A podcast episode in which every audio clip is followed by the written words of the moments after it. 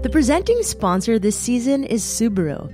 I've covered the reason I love the Subaru Forester in the last couple of episodes. Now it's time to talk about the 2020 Subaru Crosstrek. This is the car that's built for the last minute, why not, let's do this thing explores. A car built for any adventure. With standard symmetrical all wheel drive and increase in available horsepower, you'll be able to drive across dusty back roads and snowpacked trails to reach that hard to reach location. Plus, you can embark on that adventure with confidence and safety technology that comes standard in every Subaru Crosstrek to help with awareness and peace of mind. No matter what wild idea you're chasing, the Subaru Crosstrek is a good choice to get you there. Love is out there. Find it in a Subaru Crosstrek. You can learn more about the new, more powerful Crosstrek at Subaru.com.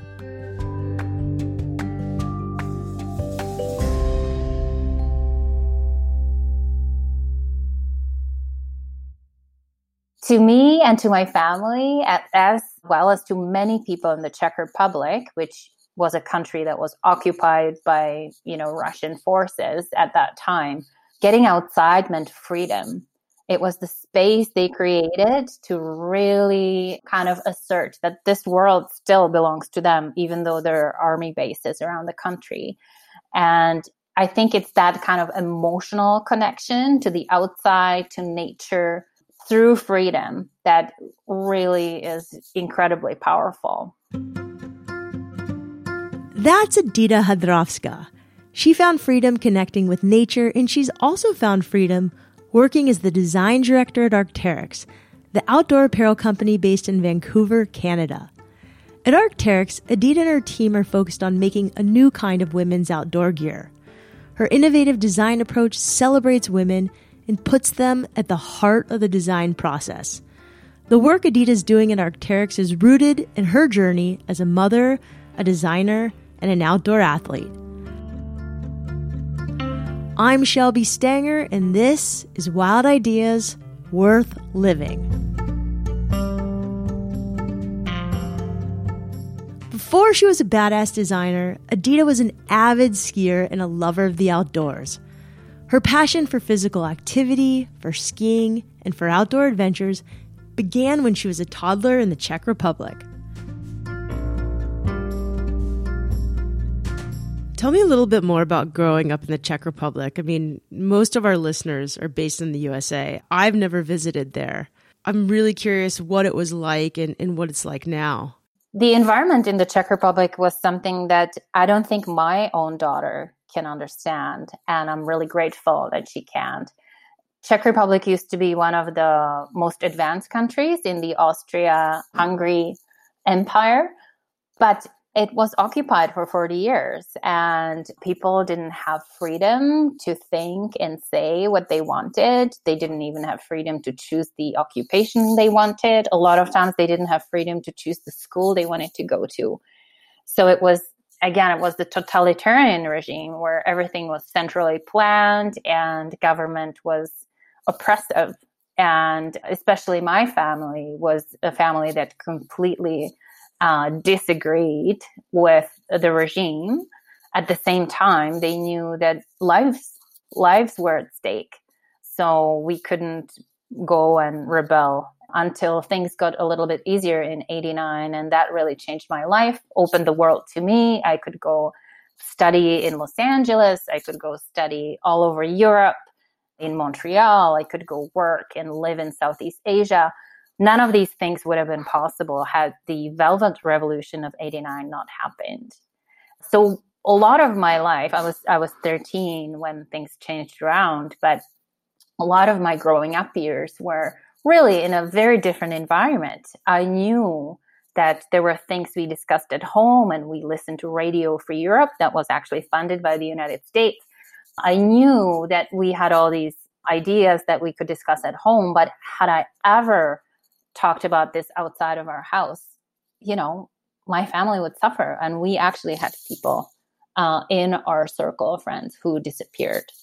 So it was uh, an environment that I don't think my daughter would ever understand. And I'm, I'm incredibly grateful that she doesn't. Tell us a little bit about growing up and, and how you found a love of skiing. You know, was was that a family thing or how did you find it? I was very fortunate with my mom being very passionate about skiing and the mountains in general. I started when I was two, and it was really something that my mom always uh, put a priority on, made sure that we got out and enjoyed the mountains and the outside. And she just wanted to make sure that she can get to ski, I think. So she she got me, you know, when I was two, these little skis with a teddy bear in front and and actually free heels. So I feel like, oh, I was touring at the age of two. And that's how I got uh, started to, you know, enjoy the outside. And so was there like a was there a mountain really close to your house that you guys would just drive to, a local local resort or how did that work? Yeah, we never. It's it's funny here in Whistler. We we actually have a place, and we we are really fully committed and and sleep here. But back home we wouldn't, and we would just drive in in the morning. It was a forty five minute drive, so it was doable. Uh, just meant really early mornings and missed TV shows as a kid. But uh, we would just drive in and then drive back in the evening. From an outdoor perspective, you know, what's the Czech Republic like? Obviously, there's mountains there if you're you're a skier. Yes, yes, there are mountains. They're not. There's not a lot of alpine at all, but there are mountains good enough to ski and good enough to train for racing. And there's a lot of like slalom tracks. There are mountains actually lining the whole outside of the country. There are several different directions you can go and train or just enjoy. There's a lot of cross country skiing. And overall, there's a lot of camping and river rafting as well. That's how I grew up. Every summer, we would go for uh, river canoe trip with my parents and just put everything into our canoes and and um, and move down the river for a week and then hop on a train, go back home. Straight out of high school, Edita decided to become a lawyer.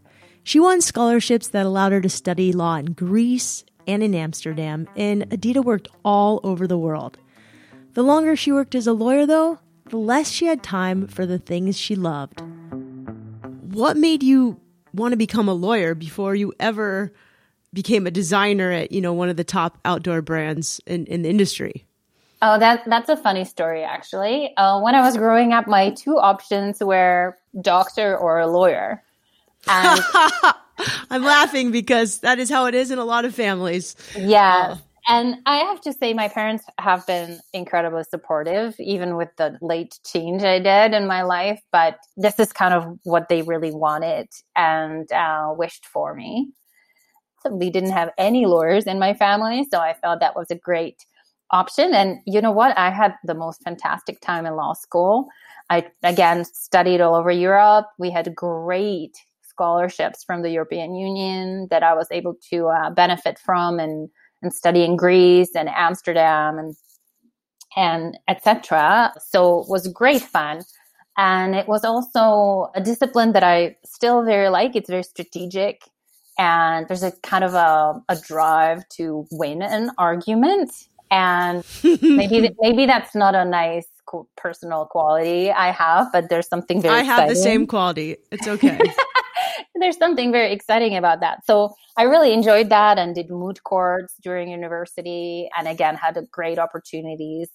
So it was really fun. And then I started working for a, actually a New York based law firm with a New York head office, but based in Prague and I worked for two years at mergers and acquisitions, and it was quite intense. I realized I don't have any time for things that I actually love. I don't have any time for taking photos. I don't have any times for drawing or painting. I am eating dinner at the office for days a week, and I don't have time for any sports and really being outside or relax outside. So I, I really wanted a change in my life and I wanted to choose something that's much more creative and design at that time seemed to me as a, a very visual discipline and also a very creative discipline and a problem solving discipline. So I applied to uh, Concordia University in Montreal and got in, and that was it. Had to quit. What did your parents say when you quit to become a designer? They were surprised. And I think they were worried. I think they were worried. They were supportive, but I could feel that they're worried. They knew I was very successful as a lawyer. I was at that time earning more than both of them combined. And they were very worried for me going back to university and paying for my, you know, paintbrushes and design tools and starting all over again. And I can't disagree. it was it was hard on many levels to be a student again, and especially after coming from two years of very driven workforce, coming to a class and maybe seeing some people that I had to be surprised how little work they did for the next class. So it was it was eye opening to start over and humbling, but I never turned back. I never never regret it. What do you love about design? Mm-hmm. So many things. I love that it's it's a problem solving discipline. It's not art school. You're working to solve a problem, and you uh, you're a great designer if you can actually nail down your needs first and start with the needs, and then drive with purpose and end up with a with a solution that answers those needs. It's also I, and this is actually not all kinds of design, but design, the type of design that you find at Arc'teryx is really based on values and really focused. We have a set of principles and they're really values and they really align with what I expect of good design. Is it just, I imagine it must be really cathartic from being a lawyer and like doing these deals to actually like creating something that then people wear. Like it's art. It's totally different. Mm-hmm.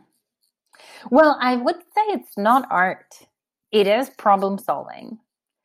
That you're you're looking and digging for the needs and to find the real needs. A lot of times you hear, I want this, I want that, I want this. But actually when you dig deeper, you realize, well, maybe what you want is actually this. Maybe you're actually not comfortable and maybe you're actually feeling not empowered in what you have. So that's why you're asking for this. But maybe the ruffle is not the answer. Maybe something else is the answer. Maybe it's better fit. Maybe it's longer length. It's really nailing down the needs and then working as a problem solving exercise towards an answer. Edita's is determined to find these answers because the apparel she designs really is supposed to solve problems for whoever is wearing it. She takes into account how women's bodies are actually shaped, the way they move, and the elements that they encounter in the outdoors. When we come back, Edita talks about her team's innovative new women's snow sport collection and how motherhood has made her even more passionate about her work.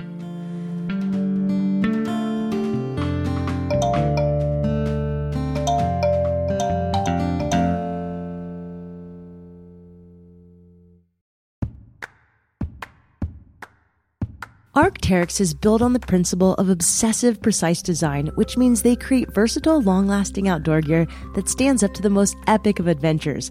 They recently released a new version of a fan favorite, their Atom LT hoodie, which has been updated with more contemporary fit, features, and style lines, making it more versatile than ever before.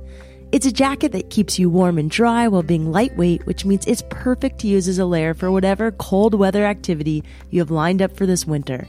It's one jacket with endless possibilities. You can learn more about the Atom LT hoodie and Arc'teryx by visiting arc'teryx.com or shop the Atom LT hoodie at REI.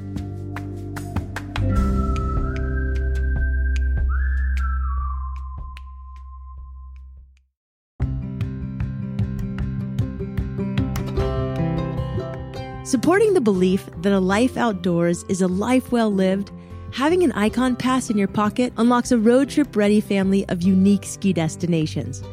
Across more than 40 Ikon Pass destinations, the mountain community can explore wide open spaces, cut endless lines through fresh mountain air, and discover new adventures with old friends.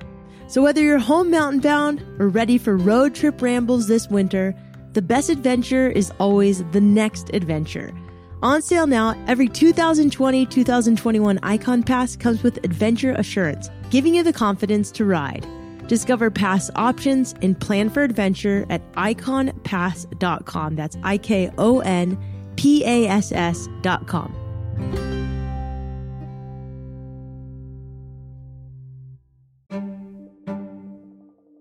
Historically, outdoor brands would take their men's line, make the apparel line smaller, dye it pink or another girly color, and sell it as their women's line. The process is known to industry insiders as pink it and shrink it. But Edita takes a different approach. When she's skiing on a mountain, she doesn't want a shrunken version of a men's jacket. She wants gear that will help her perform better and looks cool. One of the main reasons we wanted to bring you on this show was to talk about this wild idea you had of focusing on designing for women beyond this shrink it and pink it concept. Can you explain what that means and, and why that's just such a dated idea? Yeah, well, it's as dated as the idea that women don't get to say what they need and what they want in their own words. Shrink it and pink it is acceptable these days for maybe toddler wear, but definitely not for any solutions for women. And I feel like historically, this phenomena happened because in especially in the outdoor industry, this is a very this used to be, uh, let's say, very male dominated area where women didn't really get to uh, pitch or approve line plans or decide which kind of material or research we are going to do or what kind of fit study we are going to do or how we are going to harvest any insights. And most athletes were men as well because women were busy working at homes. So when men realized that it was time to make money on women's outdoor gear, the quickest answer they had was, well, let's shrink it and pink it. And uh, maybe there was a bit of a lack of humility to actually ask women what they want. And this might seem like something that happened 100 years ago, but you know, I've seen it. I've seen it very recently even. You know, historically, a lot of outdoor gear has been designed with men in mind. So when do you think that started to change? Was it alongside when more women designers showed up or was it when more female athletes showed up? Like, what, what do you think? What have you seen? Because you're in it. Mm-hmm. Great question.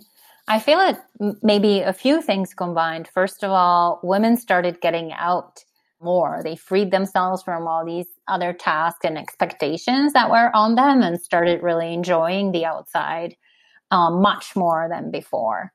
Uh, we've had m- more great, talented women come into the design force as well. And I feel that a lot of leadership and all these outdoor companies started realizing that they're actually missing out a lot of business by not serving women properly. So a lot has changed and, you know, enough is enough too. We just heard, you know, in recent years. So I feel there's a much more emphasis on actually listening to women and harvesting a true insight what they want in order to give them what they'll buy. So are people pretty receptive to ideas or had, have you ever faced any pushback in trying to change how gear is designed for women throughout your career? Oh, I've totally faced pushback. I think all designers designing for women would would agree with that. But again, the dynamics are changing very much and there's a real curiosity how to feed into what women want. So yeah, I would say definitely pushback, definitely misunderstanding what women want, but that's a great challenge to work with, not against. Can you tell me some examples of how you've specifically changed designs for women at Arc'teryx, you know, with specific examples. Like, I'm really curious about things like harnesses because men and women both have different body parts down there. Mm-hmm, for sure. First, I would like to say that most designers at Arc'teryx are women. And if you think about the industry, most people that touch product are actually women. We have some really great athletes within our design team, and all of our designers are users. So they bring in really great firsthand insight into what do we actually need. The C-Quence harness and the Incendia were started with a women's product as the beginning. So uh, the the harnesses, for example, typically are again designed by men. Then we look at bodily proportions and we kind of adjust the sizing and the proportion. What happened here was our designer Katie, a great climber herself, started with women's needs and really designed it from scratch for women and then we looked at how men's look like. So really turning it around. In the apparel side at Arc'teryx, we've been doing that for quite a while. There's a lot of areas of our line where we don't need the his and hers, which is what would typically lead to the shrink and pink. And even then, uh, for example, with the Incendia, we really looked at how do women want to look on the mountain?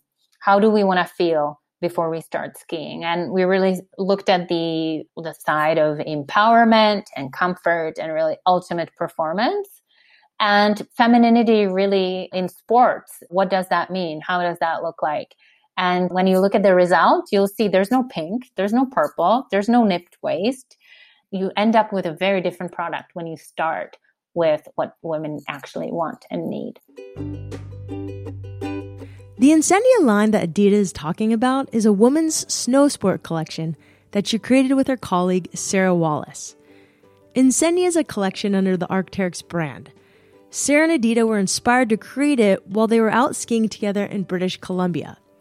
They were on a chairlift headed to the top of a mountain as they watched other skiers make their way down the slopes.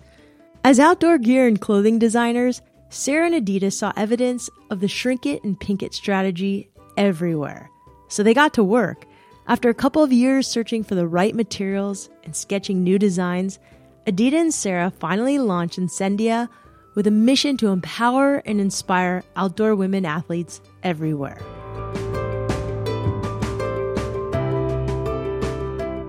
Incendia is a pet project of my dear colleague Sarah Wallace and myself. Sarah leads uh, ski and snowboard uh, collection at Arc'teryx. And we've been uh, friends ever since we saw one another. We really kind of have the same outlook on design and on life, same sense of humor, and same shortage of patience, and same passion for, for things that we like and our sport. Incendia is something that we we dreamed of since the early years of our friendship and our collaboration as designers at Arc'teryx, we wanted to uh, look at what um, makes us feel strong, what makes us feel powerful, and what enables us in our sport. And when we were looking around what's on the market, we could see two things. We could either see very functional gear that's not very feminine or some not very empowering, and then we could see cool stuff that was wetting out and not really performing to the level that we we knew it could. So we wanted to marry both. We wanted to find materials and answers that were based in performance, but also stylish and not pink. so the the name Incendia is is really powerful. I love it. How did you guys come up with that name? This is actually a combined effort after we created what Incendia is and had all the protos and went to Chile to test it uh, off season and and all of this. We were we were quite excited, but again, we didn't we didn't really think all the way through to the consumer. How are we going to pitch this idea? It was kind of new and it was the first time really we got uh, space to create women's only product without a men's expression in the, in the main Arc'teryx line. And we actually worked with great copywriter on the name, and she was again she was very humble and listening to what the story is and and what are we excited about. And she was interested in the idea of us igniting a fire. And this is what kind of inspired the the name Mm, I love it. I love the name. It's also just so badass and beautiful. And I think it's really interesting you guys went to Chile mm-hmm. for inspiration on the new collection. Can you talk a little bit about that experience? Yes, Sarah Wallace, you know, she lives for her winter sports, but because they're winter sports, she also seeks to do them in the summer on the other side of the planet. And Chile is uh, a country that she knows very well. I think she's been there maybe eight times, and she was generous enough to invite me a couple of times for her trip. And we also uh, invited one of our great athletes. And, you know, Incendia, again, it's, it's a project that was seeded a long time ago. So I would say that the Chile trips were mainly to actually see it on snow and really wear test it before we we launch it and send it to bulk. So, yeah, I mean, it's a great way to do some off season skiing, and it was a great trip with uh, just women skiers, which again kind of changes the dynamics of your backcountry skiing. You must be a pretty good skier, I'm guessing. Well, I like to think that. mm, but maybe more important to me is how it makes me feel. It's really the only sport and I, I do love gr- running and I do love hiking and I do love paddleboarding. But what I love and adore and crave about skiing is um, it makes me feel like I have wings. It's again that link to freedom, and I feel it makes me feel like I'm I'm flying. That's the sport that I actually dream about, and that's the sport that I'm really happy to instill in my daughter. How old is your daughter? My daughter is six, and she is a pretty good ripper by now. That's incredible. You know, it must be different as a designer now, also as a mom. So talk to me a little bit about, you know, now as a now as a mother and a designer, how you take being a mother into your job and any advice on becoming a designer, especially if you're a woman out and you want to be a designer in the outdoor industry? Like, how do you do it?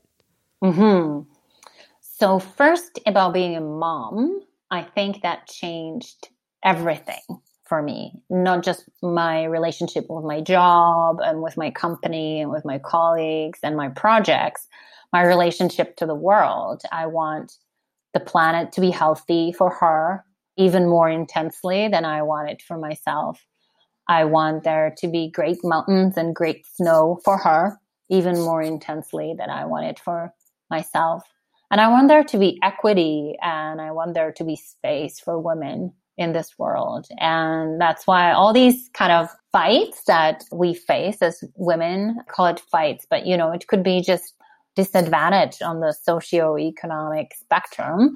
I feel them more intensely because it's not just about me to have equity. It's I want equity for her. I don't want her to have to deal with any of this. I want her to when it's time for her to come and find a job and her place in society, I don't want her to have to fight any of this. I want to kind of do it for her. So when I hear injustice towards women, again, it kind of raises a different level of um, I need to do something about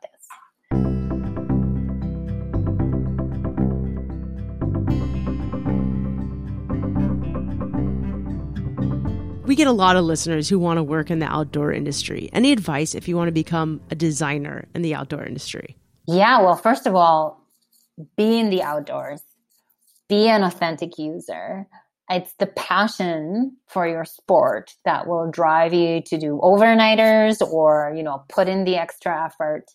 Really enjoy the outdoors. And then, you know, sometimes it takes courage to to switch like from being a successful lawyer to going into uh, art school again. But you know if you feel if you feel the passion then do it. Do it and trust that one day at the end you will you'll come out and you'll be really happy that you did that.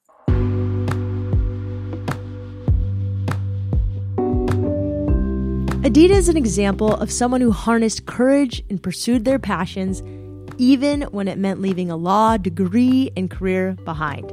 Not only has she changed her own life, but she also works to help women realize their true potential and perform the best they can. Huge shout out and thank you to Edita Hadravska for talking to me. And I want to give another shout out to the amazing women who create the awesome outdoor gear at Arc'teryx. I'm really excited to try some of the amazing pieces from the Incendia collection. You can learn more about Arc'teryx and find the Incendia line on the Arc'teryx website at arc'teryx.com or at Arc'teryx on social media. That's at A R C T E R Y X on social media. Wild Ideas Worth Living is part of the REI Podcast Network. It's hosted by me, Shelby Stanger, written and edited by Sylvia Thomas, and produced by Chelsea Davis. Our executive producers are Paolo Motola and Joe Crosby, and our presenting sponsor this season is Subaru. As always, we appreciate when you review, rate, and subscribe to this show wherever you're listening. And remember, some of the best adventures often happen when you follow your wildest ideas.